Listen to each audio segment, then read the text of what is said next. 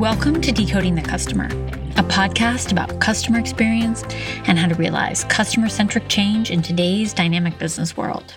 I'm Julia Ahlfeldt, certified customer experience professional, business advisor, and host of this program. Thanks so much for tuning in. If you're new to the show, welcome. If you're a returning listener, thanks, and it's great to have you back. This episode is part of my CX mini masterclass series here on Decoding the Customer. These weekly episodes are published each Thursday and designed to be punchy, bite sized overviews of key customer experience concepts and ideas for how you can help your organization thrive through customer centricity. Whether you're new to the field of customer experience, are preparing for the CCXP exam, or are a seasoned professional looking to brush up on a few basics, this series will help you improve your knowledge, skills, and performance to stand out as a CX professional. This is episode 73, the fourth episode of February 2020. Today, we're going to talk about ideas for measuring the impact of customer experience. It's easy for CX professionals to get wrapped up in a world of metrics and scores, but at the end of the day, we need to be demonstrating our value to the business bottom line. To do this, we have to find ways to link customer experience to business impact at a level that is quantifiable from time savings to market share growth, I'm going to share several practical ideas for just how to do this. If you're tired of being a slave to your CSAT or Net Promoter Score and want some inspiration on how to demonstrate the business impact of customer experience, then stay tuned. As always, if you're out and about while listening to this and hear something that you'd like to remember later, don't worry about writing it down. You can find an overview of the key concepts that we've covered today in the show notes for this episode, which are on my website, julia-ahlfeldt.com or decodingthecustomer.com. Whenever I speak to CX professionals, it seems like all roads lead to metrics and measures. We are constantly looking for ways to demonstrate our value and worth to the business. All too often, I see this take the form of score chasing, Others in the field, notably Jeanne Bliss, have famously raised the flag about the dangers of score chasing.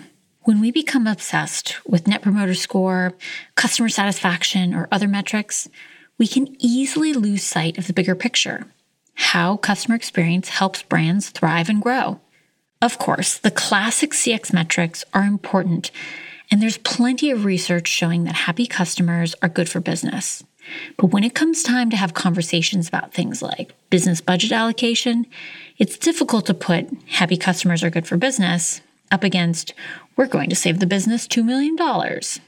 Executives are, after all, beholden to their own performance metrics, and most of these are related to classic business indicators like market share, profit, and loss. If CX professionals want business leaders to prioritize customer experience, because we all know it's good for the business in the long run, then we're going to need to show our impact in the short run. So today, I'm going to go through several ideas for measuring the impact of customer experience efforts. Nine times out of 10, I've seen that what's good for customer experience is also good for the business. When a customer experience involves a lot of hurdles or extra steps, it probably means that there are the same hurdles or extra steps going on from a process perspective. If your CX initiative is simplifying or cleaning up the customer journey, look at how that translates into business efficiency. Does your improved customer experience save time in terms of behind the scenes processing? Are you proactively addressing an issue that used to result in a high volume of customer calls? Both of these things translate into time saved. And in the business world, time is money. If journey improvements are resulting in time saved, then calculate the value of that time to the business, either as a cost savings or as time that can be diverted into a more productive activity. For example, if a journey improvement results in a reduction of 10 calls per day at an average of 5 minutes per call, that's 50 minutes per day of time saved which can translate into money saved through either more efficient resource planning or perhaps diverting those 50 minutes of agent time to some sort of outbound revenue generating customer interaction. Improved accuracy is another area where CX professionals can look for ways to measure and demonstrate impact. The more that we know about our customers, the more precisely we can interpret their needs and tailor our interactions with them. Often, these insights emanate from within the customer experience team, so we should not be shy about highlighting the results. From an impact perspective, there are a couple of ways that you can measure this. One is to look at how improved accuracy of understanding customers might drive efficiency. So, for example, if we can provide the sales team with more accurate information about their customers, does this reduce the extra back and forth, enabling them to save time when providing recommendations, or does it streamline their process of making a sale? If so, then the improved accuracy of information about customers translates into an efficiency gain for the sales team. Improved accuracy can also positively impact customer lifetime value.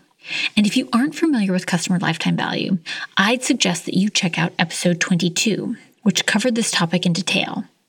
Have your customer experience efforts to better understand your customers translated into improved revenue per customer, a higher conversion rate, or better retention? If so, there's a story to be told about impact to the business. For example, if tailored communications are being sent out, has this translated into better sales or lower churn? If so, definitely build your story about impact to customer experience. Impact on customer lifetime value is definitely not limited to improved accuracy of understanding of customers. Any place where the customer journey has been improved, there could be an opportunity to investigate if this has catalyzed an improved revenue per customer, better retention, or reduced churn. All of these are the ingredients of customer lifetime value.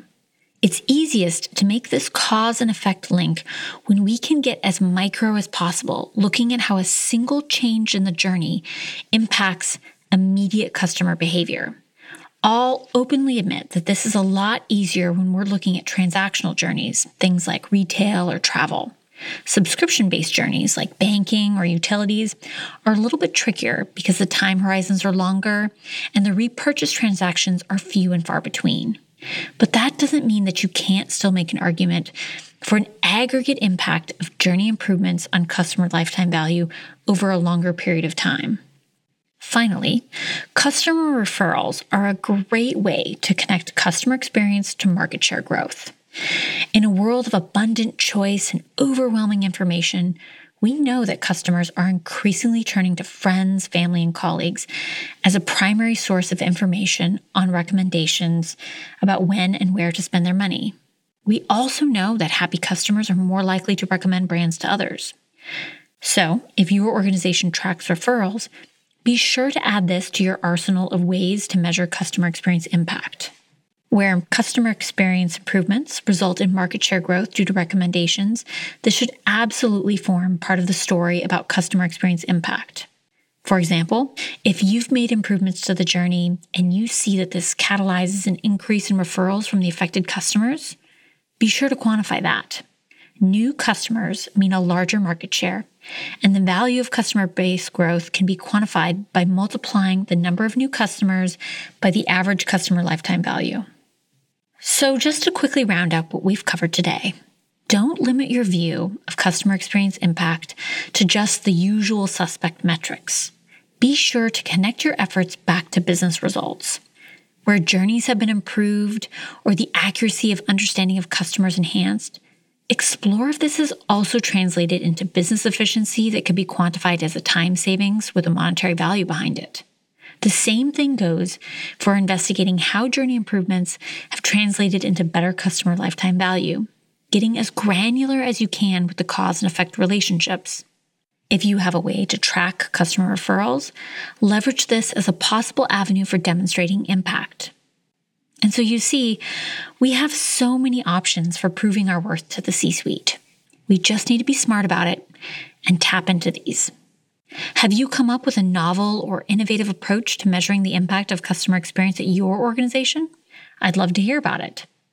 If you're looking for help demonstrating the business value of your customer experience efforts, please get in touch.